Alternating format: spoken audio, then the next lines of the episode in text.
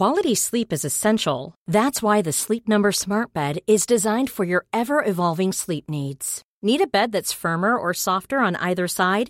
Helps you sleep at a comfortable temperature? Sleep Number Smart Beds let you individualize your comfort so you sleep better together. JD Power ranks Sleep Number number 1 in customer satisfaction with mattresses purchased in-store. And now save 40% on the Sleep Number limited edition Smart Bed for a limited time. For JD Power 2023 award information, visit jdpower.com/awards. Only at Sleep Number stores or sleepnumber.com.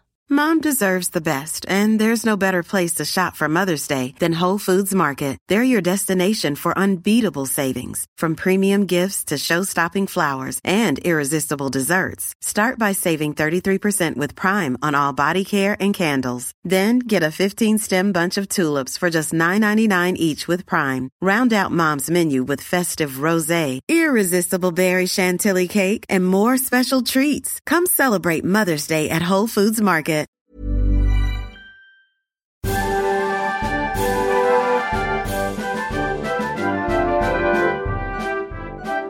State of monarchy is the most supreme thing upon earth. For kings are not only God's lieutenants upon earth and sit upon God's throne, but even by God Himself they are called gods. King James I of England. When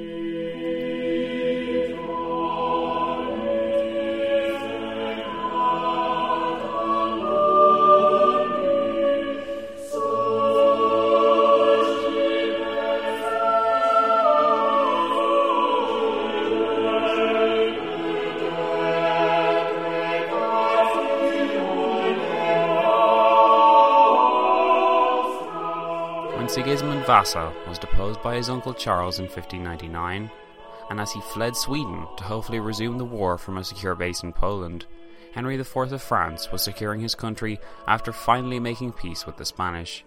Hugh O'Neill was terrorizing the English across Ireland, the Ottomans were carving up the Balkans for themselves, and across the empires of Europe, war was being waged at huge financial cost.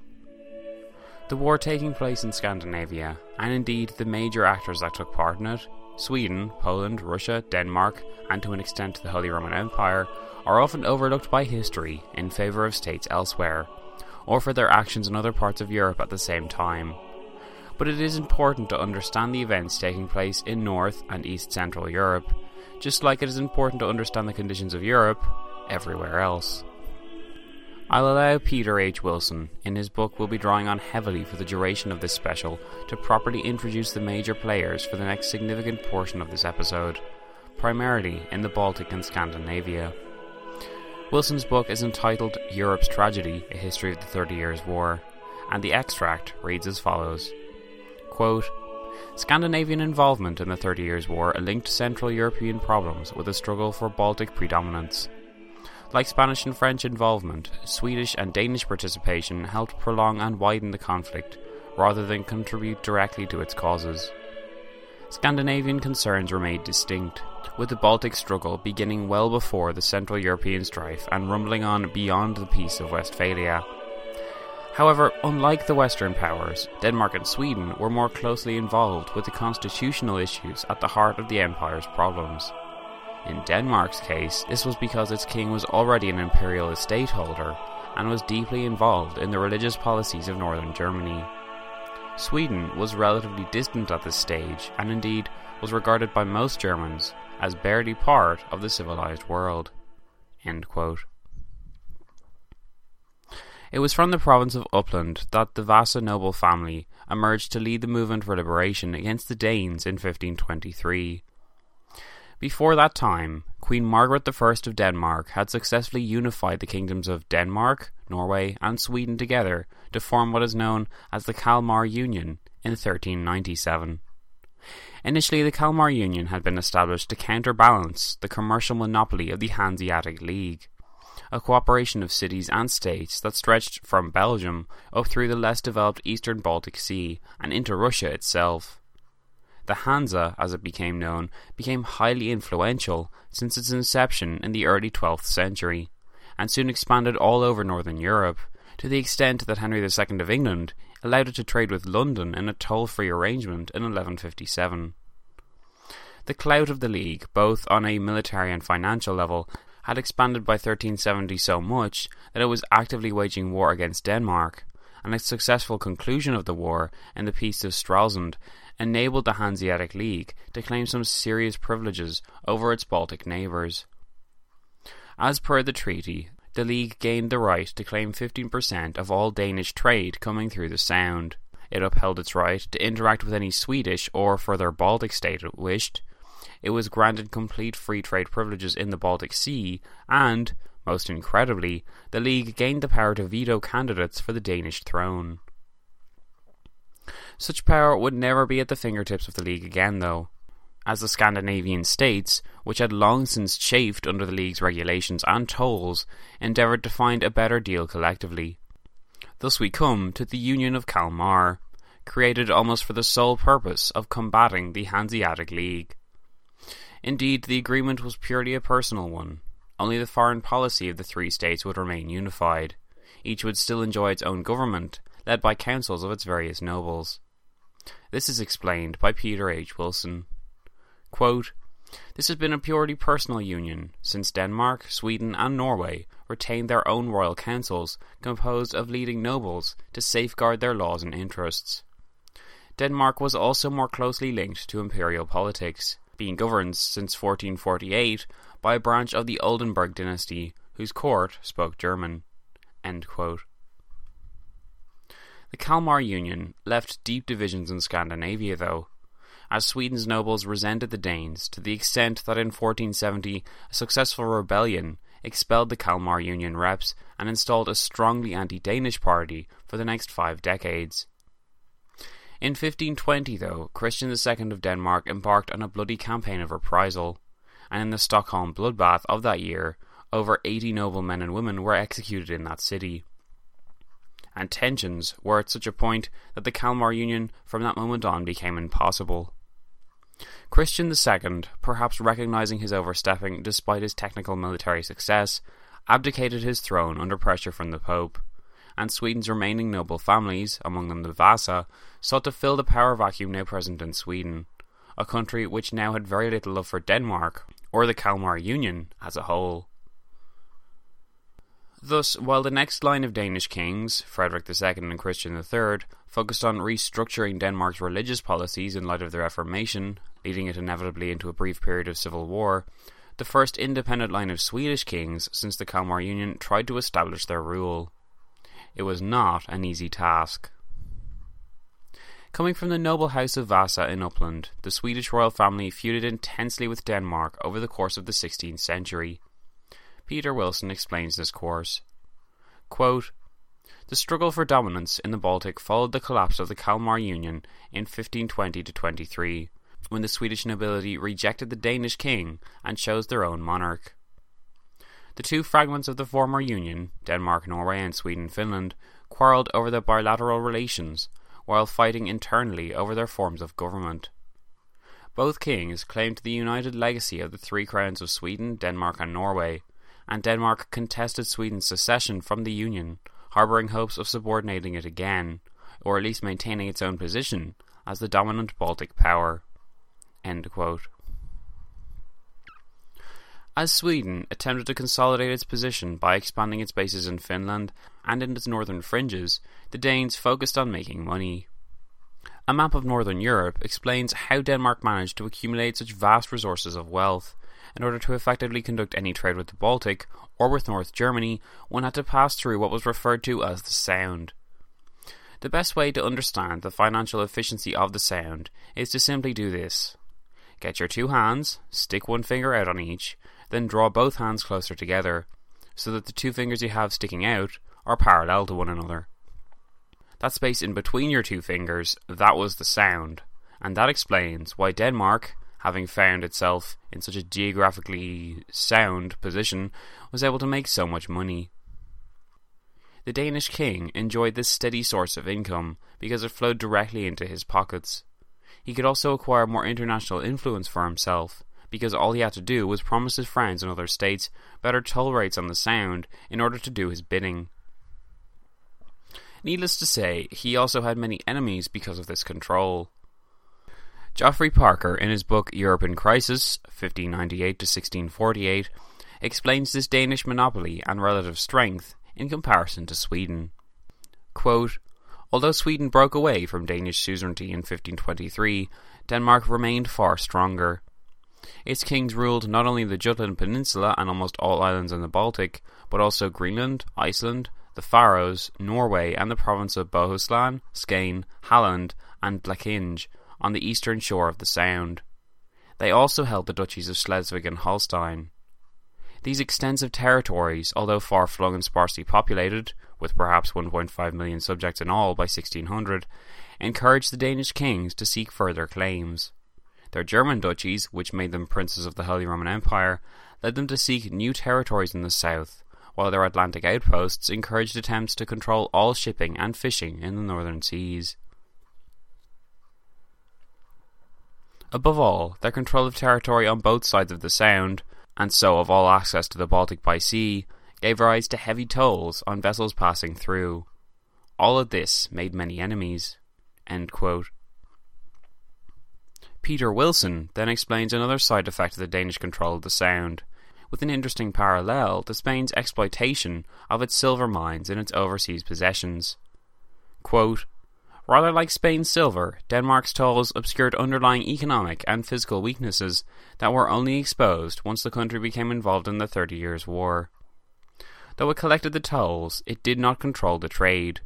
Over half the ships that passed through the Sound were Dutch, with the remainder mainly English and German. Denmark's trading participation was restricted to producing some of the grain and timber for transport, as well as Norwegian deep sea fishing the Danish monarchy thus remained what is termed a domain state, heavily reliant on income derived from the crown lands that accounted for 67% of royal revenue in 1608. The domain economy relied on barter, with the monarchy extracting produce directly from its tenants in lieu of rent. A large part was consumed directly by the royal court or transferred as payment to officials who were only just beginning to receive salaries in coin. The remainder was sold on the market for cash. Inevitably, military spending dominated the Danish budget.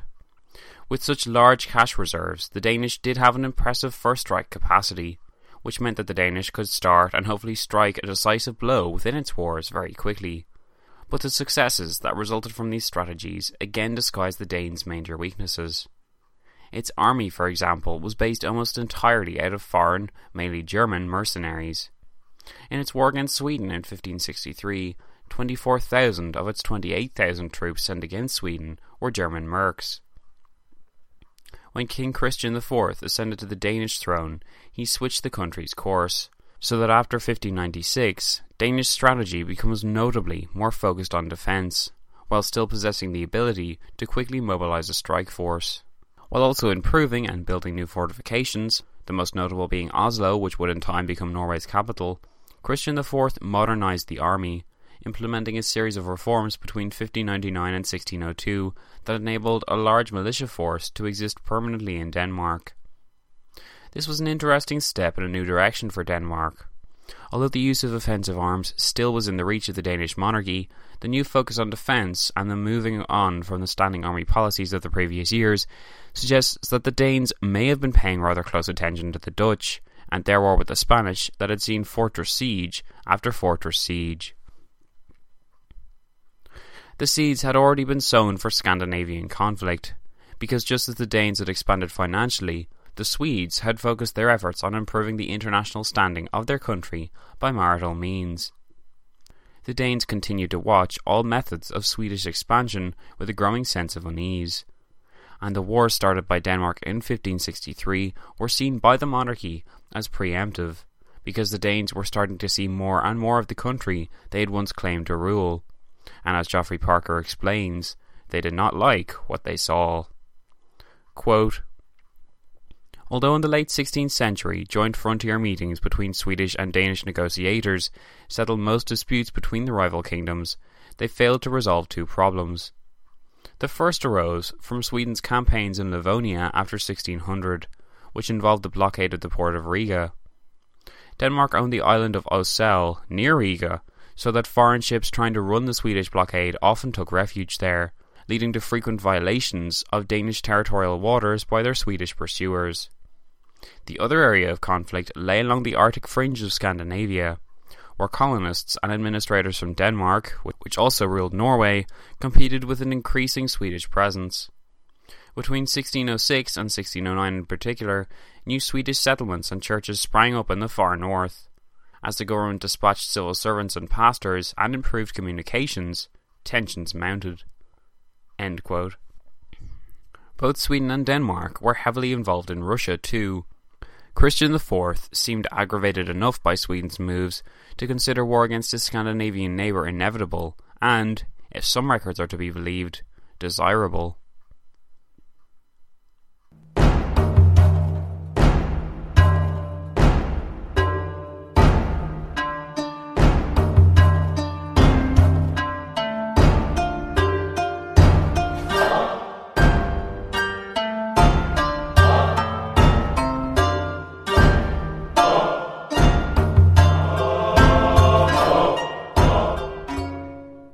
Charles IX of Sweden had seen off his nephew Sigismund, as we saw in the last episode, but he now had to contend with a belligerent Denmark while also seeking to maintain his monarchy at home. Peter Wilson explained Sweden's rise from the ashes as being far from inevitable once the Union of Kalmar ceased in 1523. Quote, the growth of Danish influence in northern Germany was offset by that of its great rival at the opposite end of the Baltic. Sweden's rise as a European great power is one of the most remarkable stories of 17th century international relations. Though the material basis of Swedish imperialism lay earlier in the conquest of the Livonian and Estonian ports, it was only Gustavus Adolphus's victories in Germany in 1630 32 that brought international recognition of the country's new status. For Sweden, the intermarrying of the Jagiellonian heir into the Vasa dynasty was incredibly significant. Not only was it quite scandalous that the last heir of the near extinct and well known Jagiellonian dynasty should marry into the outcast of Europe in Sweden and its infant Vasa monarchy, but it ensured that the interests of Poland and Sweden and the rivalries of both would hence overlap. On the other hand, it also represented a significant first step into the European continent for a Sweden that was not a century removed from its Scandinavian isolationism. King John of Sweden had wanted his son Sigismund to rule both countries, and for a while this seemed possible, when in 1587 the Polish Council accepted the Swedish prince as King Sigismund III. Hoping to gain further clout with the Poles, John began to lean towards Catholicism in his domestic affairs in Sweden, and this brought him into frequent conflict with his brother Charles. When John died in 1592, Sigismund was in Poland maintaining his home away from home, and Charles saw his opportunity to strike. Sigismund had hoped to pacify the ambitions of his uncle by granting Sweden more autonomy under his guidance, and when Charles declared that Sweden was a Lutheran country in 1593, the Catholic Sigismund reluctantly accepted this. Religious, political, and regional factors split what should have been a sole court into two parts, and when Sigismund returned with a small Polish army to Sweden in 1599, he was expelled by Charles's leadership of Swedish forces against him. Even while Denmark threatened it in the west, Sweden then became heavily invested in war against the Poles. Peter Wilson explains that, although Charles was crowned king in 1604, quote, this did not end the wider war, and the Poles evicted the Swedes from Livonia after the Battle of Kirkholm in 1605, while the conflict dragged on to 1611. The Vasa dynasty was permanently split into hostile Catholic Polish and Lutheran Swedish branches, entrenching enmity between the two countries well into the 18th century. Wilson continues on the war's effects. Quote, the Civil War left Sweden isolated. Protestant rulers continued to look to Denmark for leadership, regarding Charles IX as a usurper, despite his Lutheran credentials. Moreover, Charles overreached himself in an attempt to seize control of trade in the eastern Baltic. The conquest of Estonia and its port of Narva in 1581 closed Muscovy's access to the Baltic and forced it to redirect trade through the Arctic, founding the port of Archangel in 1583. Charles now tried to intercept this trade too by claiming Lapland and the North Norwegian coast. These regions were largely uninhabited, but essential if Sweden was going to levy tolls on trade through the White Sea. The attempt precipitated the Second Northern War in 1611. This essentially repeated the first. Denmark again demonstrated military superiority by taking Älvsborg and other strategic ports, but its margin of victory was less convincing, and it ended the war with the Peace of Knäred in 1613. Sweden renounced its claim to northern Norway and to the island of Oesel near Riga that had previously caused such tension between the two powers, and again it ransomed Älvsborg and paid a war indemnity on 1 million Reichsdaler's in 1616 to 1619. Sweden's heart and ability to fight in the war was torn from its bosom in 1611 with the death of Charles IX and the onset of the regency of Gustav Adolf of Vasa, who was only 17 and could not rule in his own right till the age of 24. As the Swedish aristocracy looked to force concessions out of the young king by threatening to back Sigismund, still living it up in Poland, Gustav came to rely heavily on the policies of one notable nobleman, Axel Oxenstierna, who I'll call Axe Ox from now on, since it sounds cool. Ax Ox's drafting and proposal of a new charter to the Swedish Council in 1611 ensured the stability of Sweden by establishing a number of principles and promises the young king would have to uphold. Gustav approved the charter in full, and upon pacifying his nobility, moved to save face and improve his notoriety in his country after the image tarnishing loss to Denmark. Although Sweden under Charles hadn't fared well against Denmark, it was the war against its more personal rival in Poland that demonstrated not just the breadth of Scandinavian interests, but also the extent to which Russia had become a pawn in Polish affairs. By 1610, and after years of turmoil, Tsar Wasilii Shishiskii had been symbolically defeated, captured by Polish forces, and brought back to Warsaw to bow at Sigismund's feet. Sigismund, having defeated the Muscovite state that was in utter chaos, now procrastinated as he decided on his next course of action for Russia. At 15 years old, his son Vladislav was too young to rule Russia in his own right, and Sigismund himself desired to jointly rule the two states anyway. Essentially, Sigismund was waging full scale war in Russia. He was besieging Smolensk and actively maintained a Polish garrison in Moscow, but he was losing the battle for the hearts and minds of the Russians. And although the Swedes should have been focusing on the Danes in their war, they were still able to spare troops for a Russian campaign.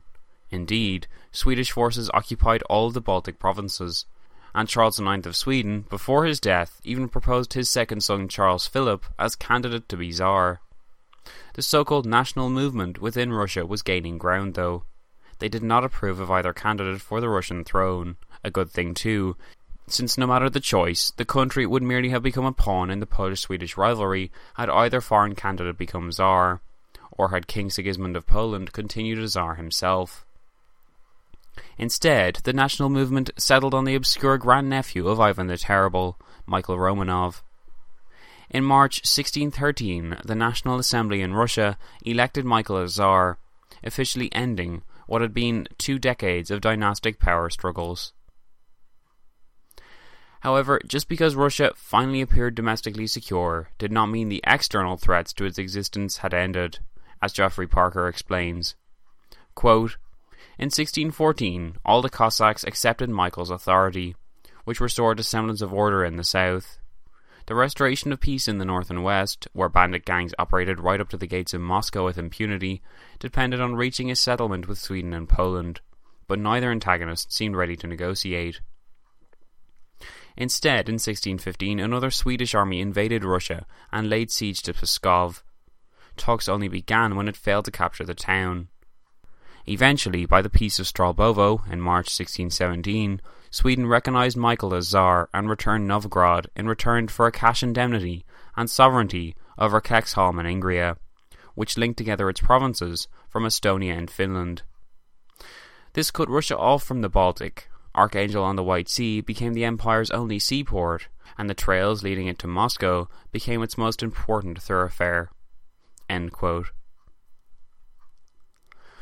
For Russia to make peace with Poland, though, Sigismund was determined to make Muscovy work a lot harder. After the Polish Diet virtually abandoned the Polish garrison in Moscow, following the capture of Smolensk in 1611, the Polish survivors from that disaster filtered back to Poland and caused serious damage in their pillage of the countryside. When the Polish Diet voted taxes to pay and demobilize these troops, who probably didn't appreciate their homeland so much anymore after they had been abandoned by it, Sigismund used this money to invade Russia again. His son commanded the forces, but this time, when they tried to storm Moscow in October 1618, his forces were beaten back by a larger population, now 100,000, and better defences, now consisting of four concentric rings of fortifications. In January 1619, though, just as things were unravelling in Germany, the two sides signed the Truce of Deulino to last until 1633. Poland appeared absolutely triumphant with the peace terms, Sigismund was able to hang on to Smolensk. He also didn't have to recognize Michael's claim as Tsar. Sigismund's son Vladislav was referred to as Tsar of Russia in the many dispatches and for the duration of Sigismund's reign. Michael at least managed to arrange a prisoner exchange, with the result that his father, Filaret, second son of Ivan, could now return home, and advise his very vengeful son on the best course of action.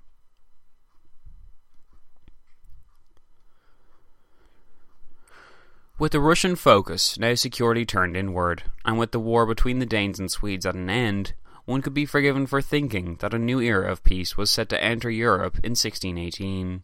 As Geoffrey Parker explains, quote, In 1619, all the Baltic states enjoyed peace for the first time in two decades.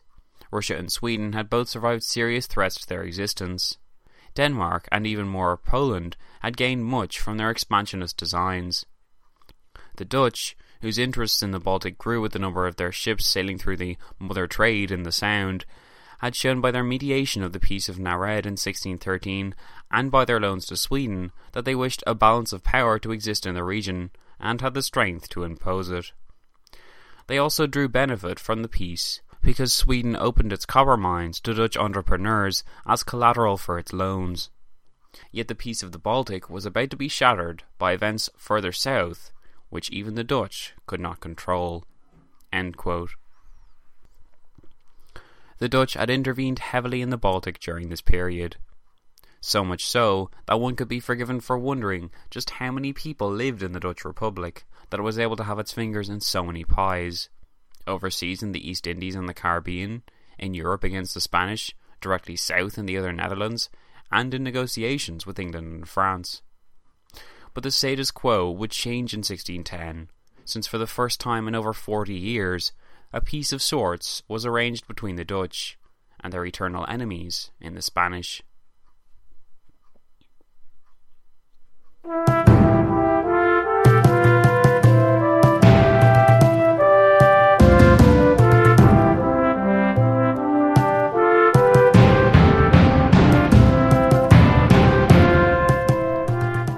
Habsburgs were a truly European institution by 1600. In the Holy Roman Empire itself, with the brothers Rudolf, Matthias, and Albert all acquiring their equal share of responsibility, close relatives of the Spanish arm of the Habsburgs ruled over Spain and Portugal, and frequently remarried backwards into the Habsburg extended family in order to secure further alliance. Case in point, the South Netherlands. When Albert, brother of Matthias and Rudolf, went to the Netherlands to assume the governorship of those lands, he was pledged to be married to Philip II's favourite daughter Isabella, once it became clear that Rudolf would not marry her. The arrangement established between the two, and the idea behind creating the so called State of the Archdukes, based out of what would become mostly Belgium, is explained by Peter Wilson. Quote, the couple would jointly rule as the Archdukes from Brussels. The hope was that an autonomous Netherlands would prove more acceptable to the Dutch, who might be induced to abandon the struggle with Spain and accept union with Brussels instead. This was undoubtedly too little too late, coming a full decade after the foundation of the Dutch Republic, while the entire project was compromised by the continued presence of the Army of Flanders in the south, still reporting directly to Madrid. Yet the plans should not be dismissed too hastily. Albert and Isabella were determined to assert their autonomy, and matters might have turned out differently had they had a son. Indeed, the Archduke's favourite method of demonstrating their autonomy was to attempt to intervene and mediate in the affairs of other states, although technically a satellite state of Spain. The Archdukes played a large part in fostering the peace agreement between the English and Spanish in 1604. In time, they would also ensure that a peace came about between Spain and its rebellious provinces, their neighbours to the north. From the beginning, it appears as though the Archdukes were keen to pursue a policy of peace with the Dutch. Though, as Geoffrey Parker explains, this was often difficult. Quote, After the transfer of power, the Archdukes continued to pursue policies that were designed to bring peace to the Netherlands, regardless of Spain's overall strategic goals. At first, the belligerence of their enemies thwarted them. In 1600, Maurice of Nassau, military leader of the Dutch Republic, invaded the province of Flanders and laid siege to Newport. The Archdukes could not ignore this threat, and Albert himself commanded the forces that met the Dutch in battle on the sand dunes near Newport. Although thanks to their superior fire discipline, the Dutch inflicted heavy casualties and held the field, they too suffered heavy losses and had to withdraw, leaving Newport in Spanish hands. The Archdukes now concentrated on securing their borders. In 1600 they made it clear that they would remain neutral should Spain declare war on France over Saluzzo, and three years later, upon hearing of the death of Elizabeth, they immediately sent an envoy to congratulate James I on his succession and they set free all English prisoners. James reciprocated these specific gestures by refusing to renew the letters of marque that legalized attacks by English pirates on Habsburg shipping, and in July 1603 he declared a general suspension of hostilities between Spain and England. Habsburg negotiators soon arrived in England and put an end to the costly 19 year conflict by the Treaty of London in August 1604.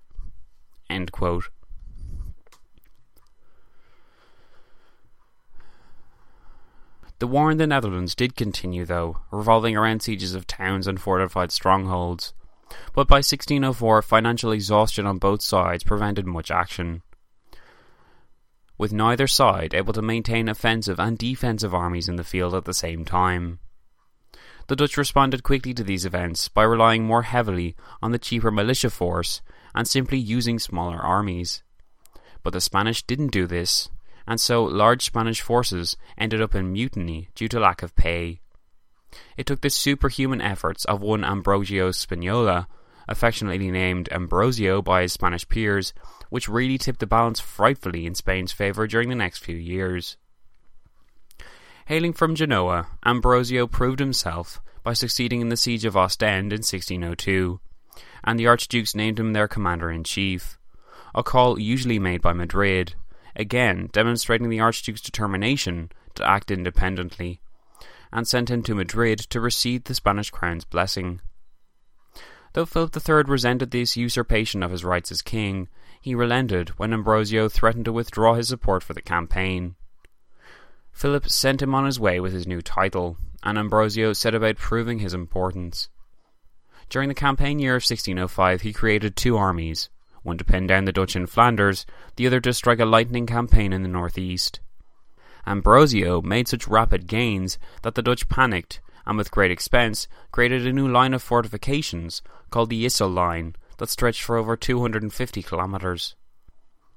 The following year, Ambrosio could not force his way through due to lack of funds from Spain, but he did maintain his year's previous successes and beat back Dutch counterattacks on Rheinberg unable to make any headway against Ambrosio, and seeing their financial enterprises cracking under the pressure of almost four decades of war, the Dutch situation began to seem desperate, as Geoffrey Parker explains.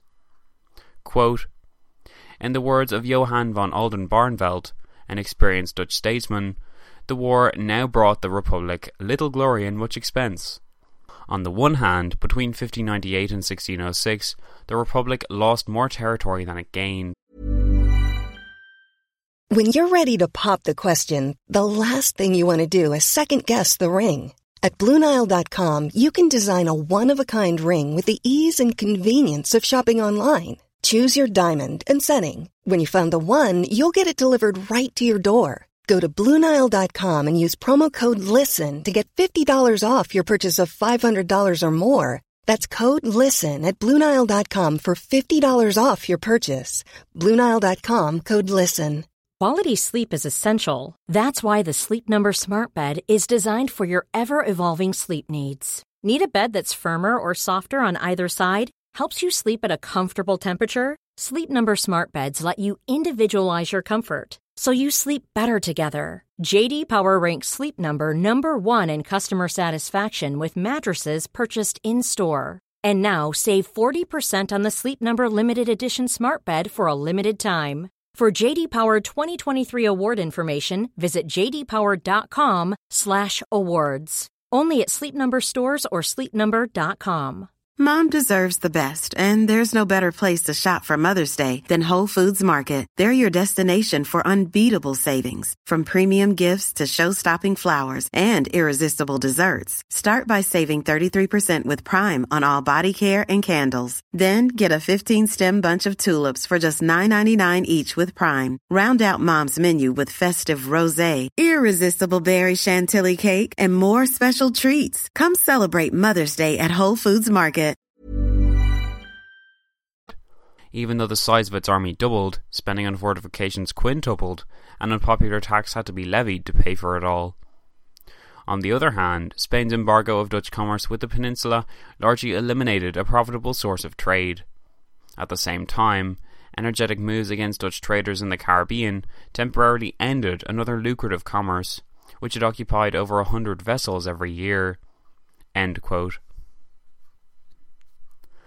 Perhaps the only source of hope came from the Dutch endeavours in the East India Company, which the Dutch had pioneered along with the Danish and English.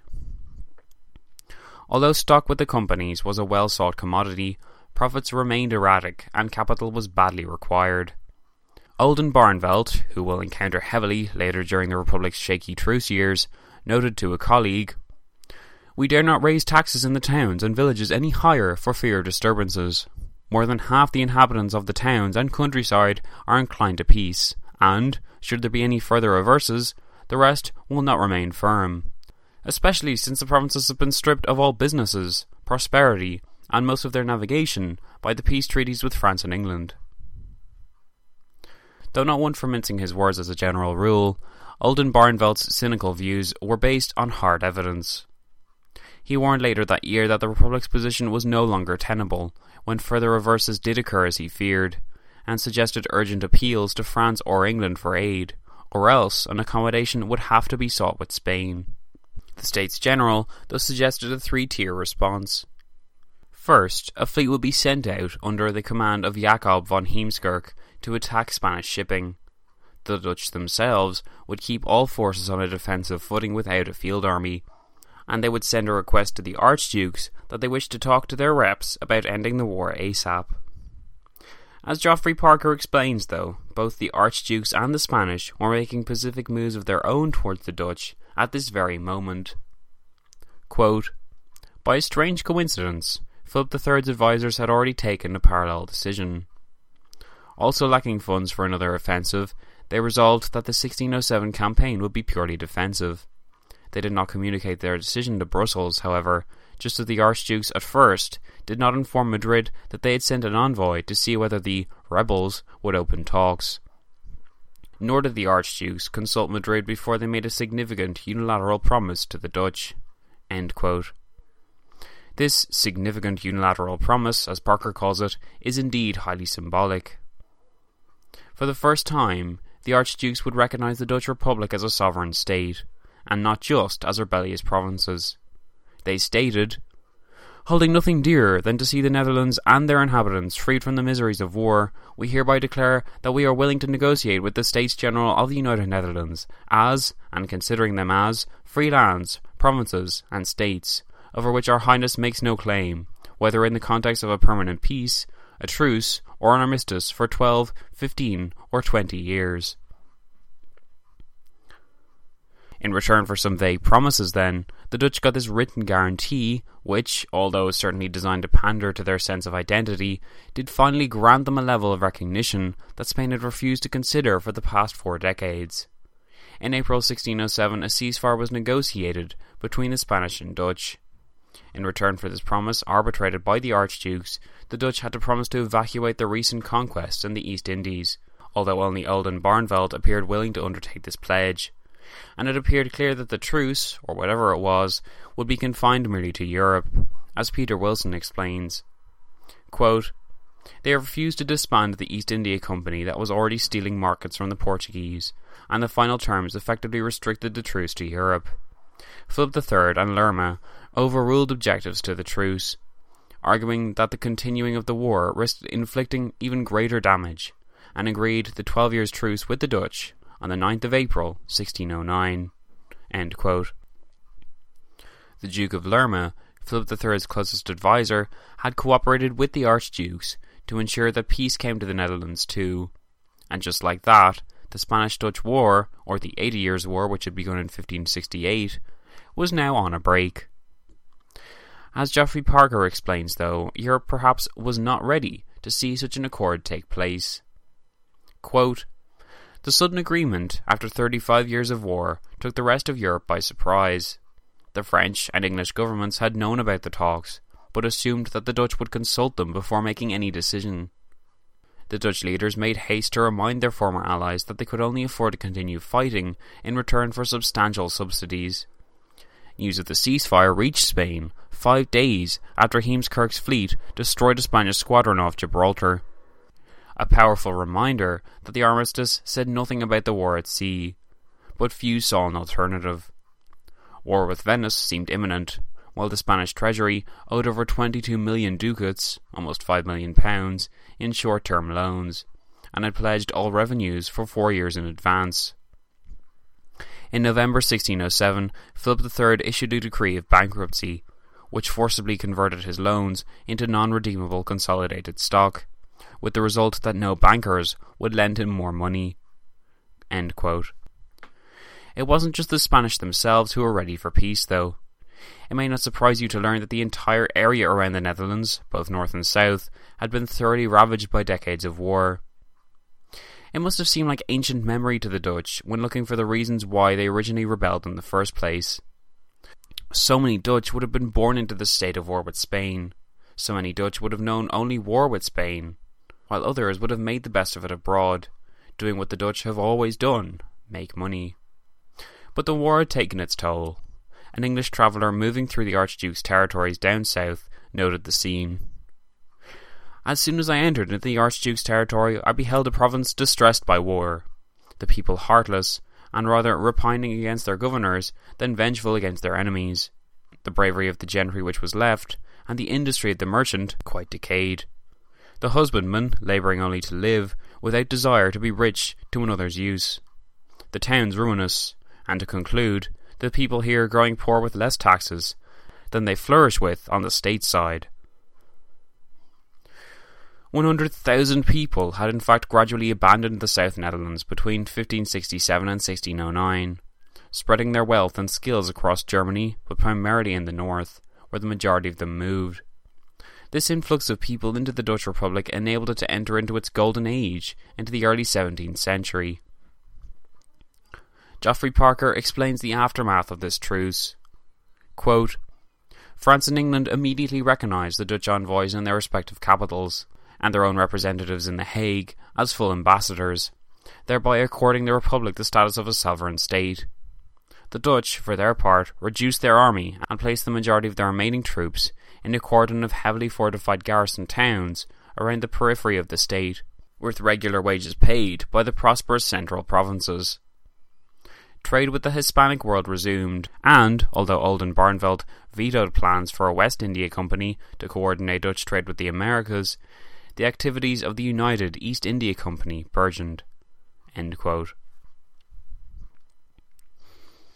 It sounds like the perfect happy ending. The Dutch, having fought for their independence tooth and nail for the past few decades, finally emerged from the peace with the recognition they deserved and went on to expand and prosper across the world and at home. If only it was true. In fact, once the war ended, a brief period of optimism gave way to the historical facts of the region.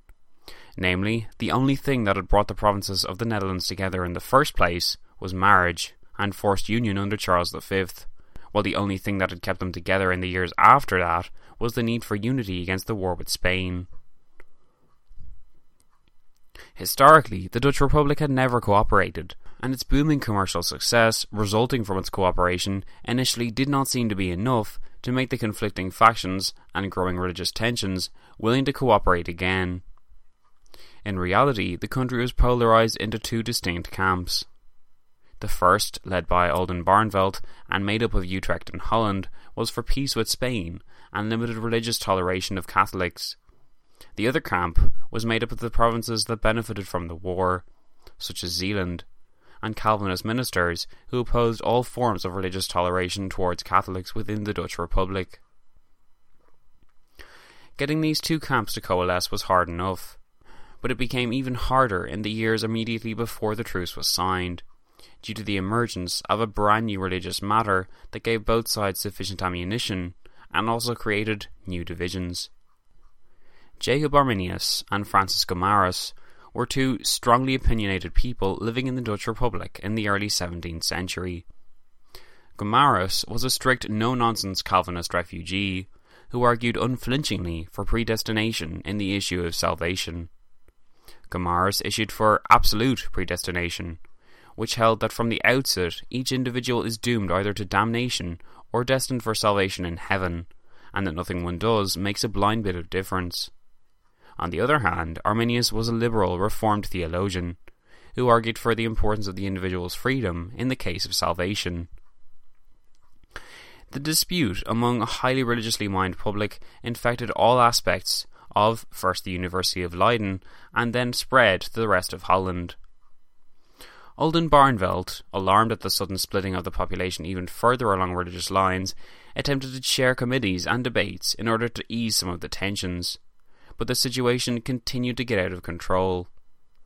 Arminius died in 1609, but his death spurred a remonstrance from his followers the next year, in which they called for a revision of the Confession of Faith, as well as recognizing Arminius's position on predestination. In response, the Gomarists launched a counter remonstrance, which, aside from just restating their position, also called for a national synod to mediate all issues in dispute, with a further insistence that all ministers who didn't agree with the Gomarist interpretation of the Reformed doctrine should be cast out.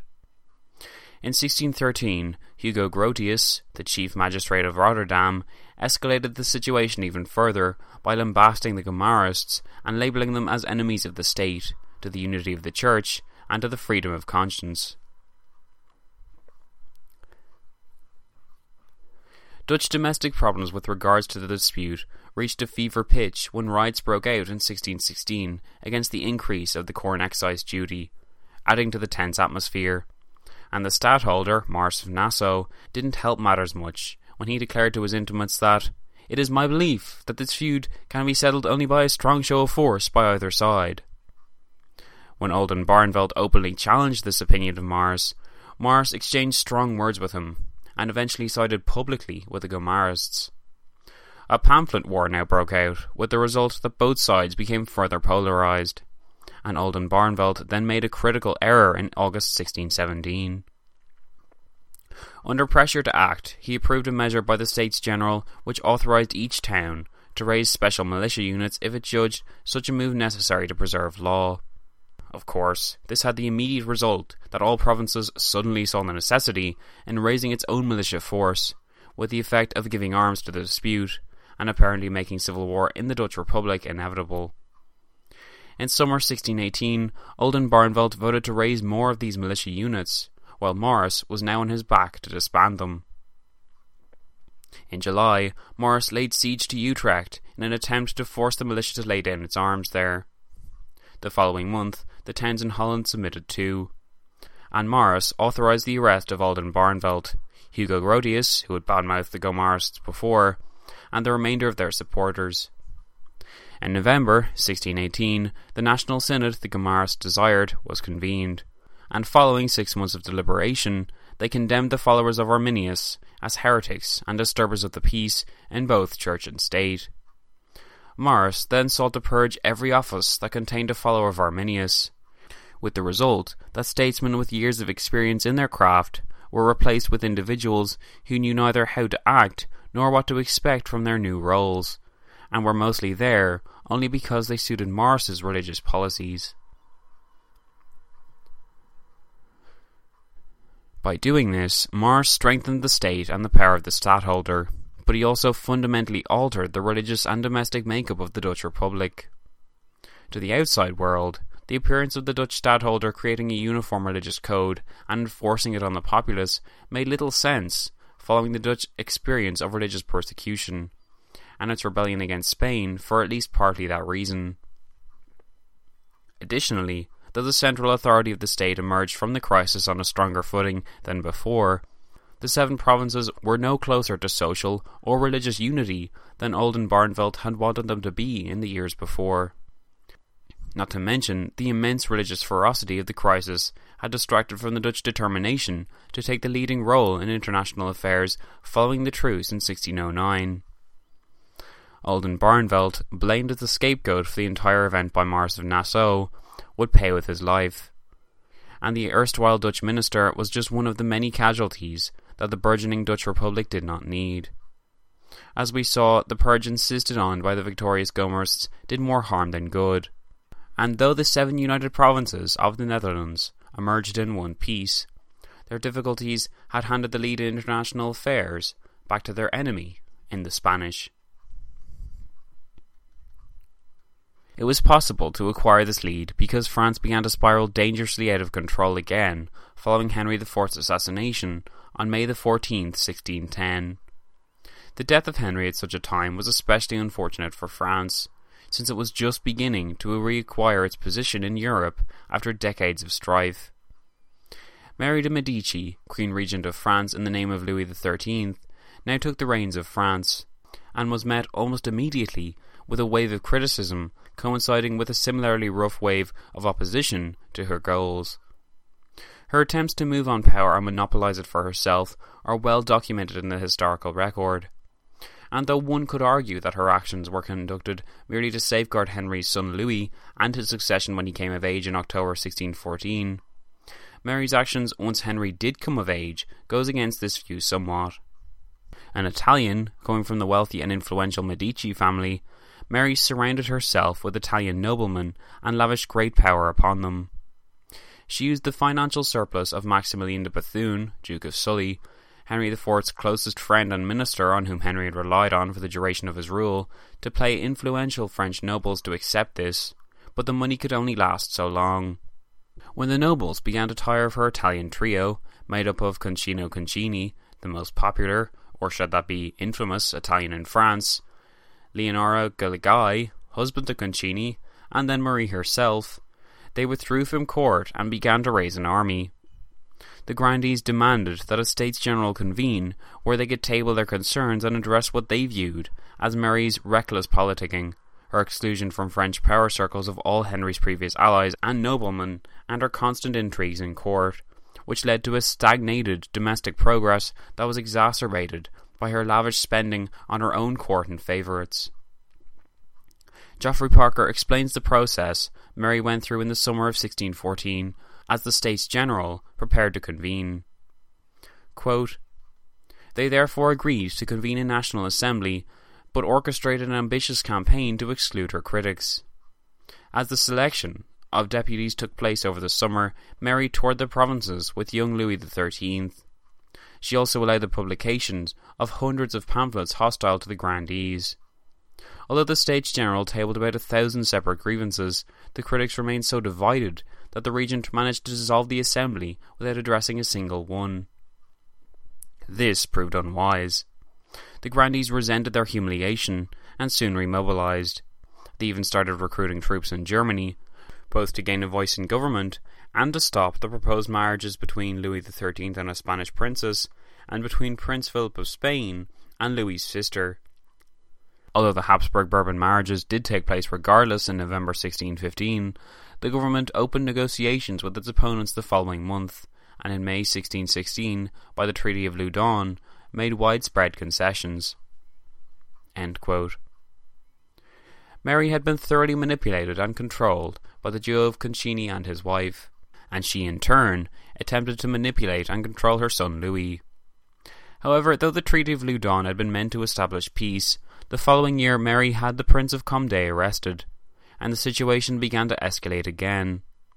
She then declared the grandees guilty of treason when they rose up against her rule again in February 1617.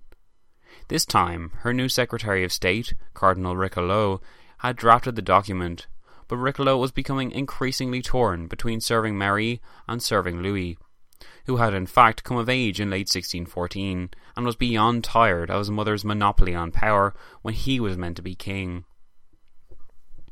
While the Huguenots mobilized and the Evangelical Union informed Mary that they would support them, the Grandees conducted an alliance with the Huguenots against Mary's court. It was Louis, however, who made the uncharacteristically bold move that ended the deadlock. Geoffrey Parker explains the moment when Louis finally made his move. Quote, the young king proved capable of unexpected moments of decision, starting in April 1617 when, advised by one of his courtiers, Charles Albert of Luynes, Louis sanctioned the murder of Concini as he entered the Louvre palace. He disposed of Mary's other advisers equally swiftly. When Richelieu arrived at the palace to ascertain what had happened, Louis shouted at him, Now at last, I am free of your tyranny. When the bishop tried to respond, the king added, Get out! Get out! Leave this place! He condemned Richelieu and Marie to exile. Shortly afterwards, his judges obligingly condemned and executed Leonora Galigai as a witch. By contrast, the king pardoned the grandees so that all of them lived to fight another day. The Huguenots, now isolated, hastened to make their peace. But France's troubles had not ended. Mary, though exiled, retained her lands and titles, and before long she became the new symbol of opposition for those who came to dislike Louis's reign. Then, in early 1619, she managed to escape her exile and return to France. When she arrived, she continued to defy her son, and accused him of allowing Luynes, who was now effectively serving as Concini's replacement, to ruin the kingdom. Richelieu offered to mediate this family quarrel, which had sufficient bite to ruin France's standing even further.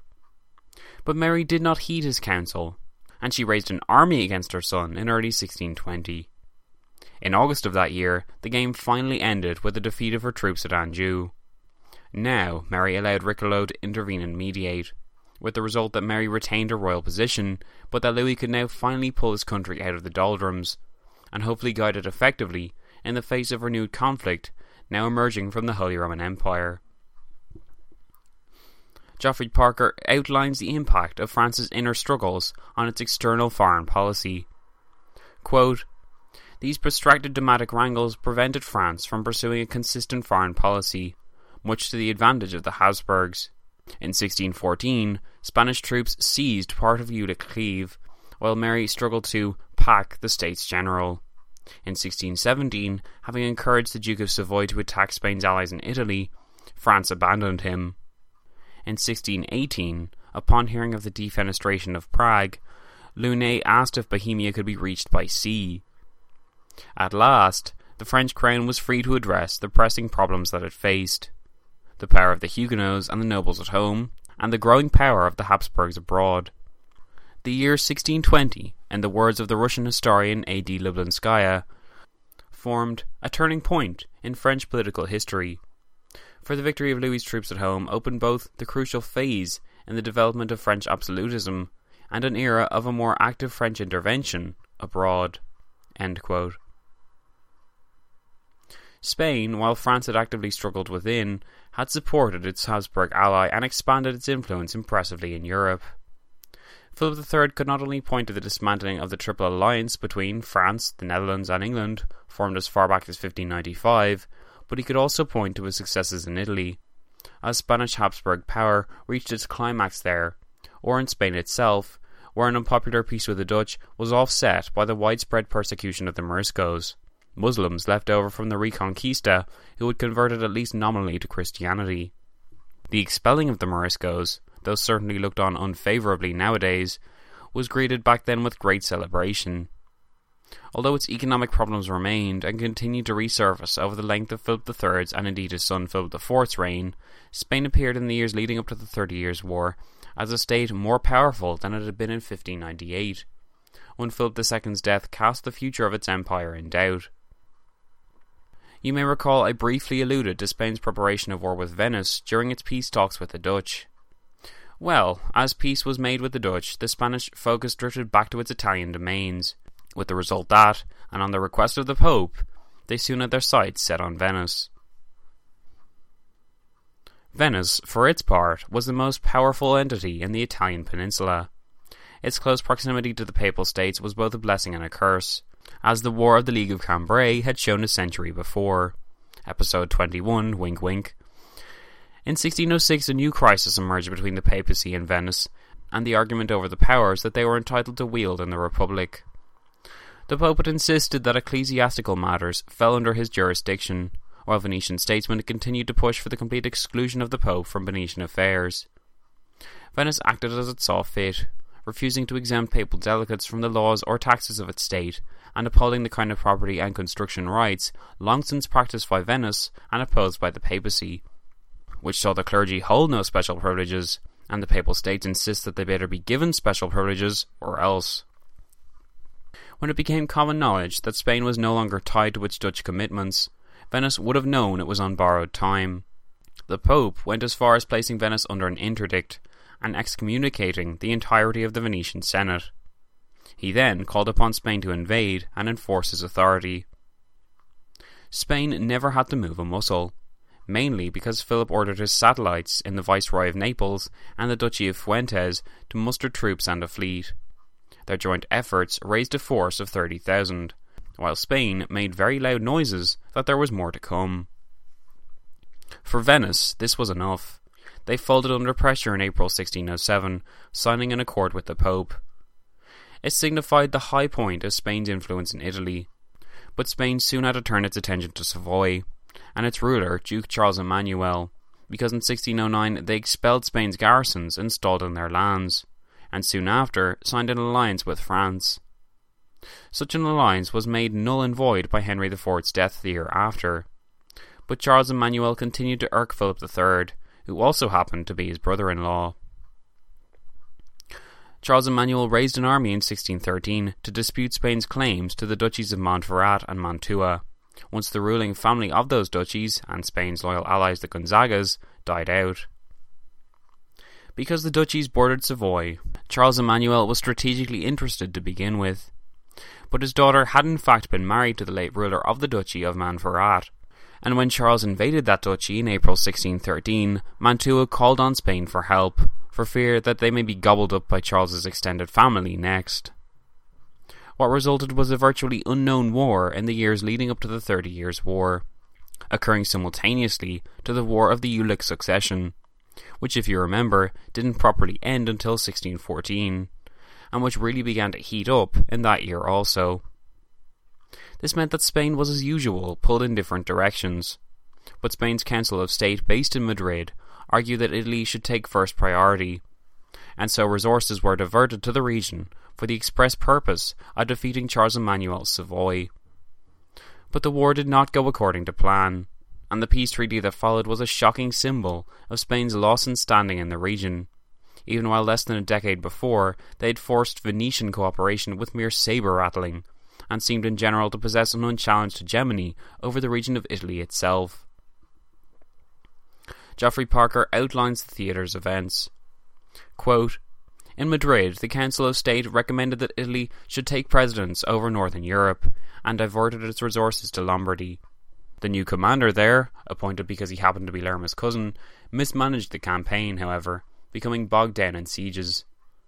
Meanwhile, Savoy mobilized popular opinion by posing as the champion of Italian liberty against the yoke of Habsburg subjugation, and sought foreign support. Before it could arrive, in June 1615, French, British, and Venetian diplomats negotiated the Peace of Asti, by which Spain promised to withdraw its forces from Montferrat at once, and promised not to use the Spanish road for six months. Promised to defend Savoy if Spain attacked, while Savoy and Mantua agreed to submit the succession dispute to the Holy Roman Emperor, suzerain of the duchies. This treaty severely tarnished Spain's standing. An anonymous Spanish pamphlet about the Peace of Asti bore the title The Funeral of Spain's Reputation, and it totally discredited the Duke of Lerma Philip III's closest statesman. The conflict in Italy hadn't ended yet, though. 1615 saw further war erupt as Venice and Savoy, now firm allies, jointly waged war against Habsburg influence in the region. While Savoy invaded Montferrat again, Venice invaded Istria, a key territory in the Adriatic owned by the brother in law of Philip III, and cousin of Emperor Matthias, Archduke Ferdinand. This war had all the implications and characteristics of becoming a full scale, European wide war, especially when Britain and the Dutch got involved on behalf of the two Italian allies. By the time the smoke had cleared and the papacy had been brought in to mediate on behalf of a grateful Spain, both Britain, the Dutch, the Venetians, and Savoy had inflicted serious blows on Spain's Italian prestige, and their victories there, and apparent ability to act with relative impunity in the region, cast serious doubts on Spain's claims to the theatre. The Peace of Pavia in October 1617 ended war between Savoy and Montferrat, while the Peace of Wiener Neustadt in February 1618 ended the conflict between Venice and Ferdinand, who by that stage was anxious to focus his attention on more pressing affairs in Germany, particularly now that his cousin Matthias looked to be on the way out. Geoffrey Parker summarizes the events and provides an interesting glimpse into the future. Quote, These various agreements, coinciding with Russia's settlements with Poland and Sweden, seem to some observers to presage a new era of peace. Nevertheless, the general political situation remained tense. Two powerful and hostile coalitions now faced each other in Europe. One linked Vienna Brussels, Madrid, and Milan, with tacit support from Rome, Munich, and Warsaw. The other joined London, The Hague, Turin, and Venice, with tacit support from Paris, Stockholm, Copenhagen, and several German Protestant strongholds. The two alliances linked three sensitive areas, in each of which war could easily erupt. First, the Netherlands, where the truce between Spain and the Dutch would expire in April 1621. Second, the Empire, where confessional leagues in Germany and the Protestant dominated estates in the Habsburg lands all seemed poised for violence. And the third, the Baltic, where similar religious divisions, reinforced by dynastic differences, pitted Lutheran Sweden against Catholic Poland. Furthermore, and equally dangerous, the rivalry of Bourbon and Habsburg turned all areas of strategic value to both sides Lorraine, Savoy, the Swiss cantons, the imperial fiefs in northern Italy into potential trouble spots. Although the English ambassador to Savoy felt optimistic about peace in our time, others feared that, with so many points of tension and so many international alliances, a major European war could not be long averted. The defenestration of Prague and its aftermath soon proved them right. We'll soon examine the events that led up to the eruption of the Thirty Years' War, after years of simmering religious tensions within the Holy Roman Empire. As you'll soon discover, the Thirty Years' War is quite unlike the First World War. Although many have called the Thirty Years' War the actual First World War, it began in German lands and only expanded when these points of tension exploded, and when those interested parties elected to stake their claims to power in the region, almost as though, as we'll see later, the various powers of Europe were taking turns intervening and creating their own period of war in the three decade long conflict. Next time, we'll look at the closing days of peace, a state Europe would not know for some time, once a certain violent reaction in a certain polarized city sends events spiraling out of control. First in Germany itself, then all across the known world. See you then. My name is Zach, and you've been listening to the When Diplomacy Fails special on the Thirty Years' War, episode 25.2 Years of Armed Neutrality. Thanks.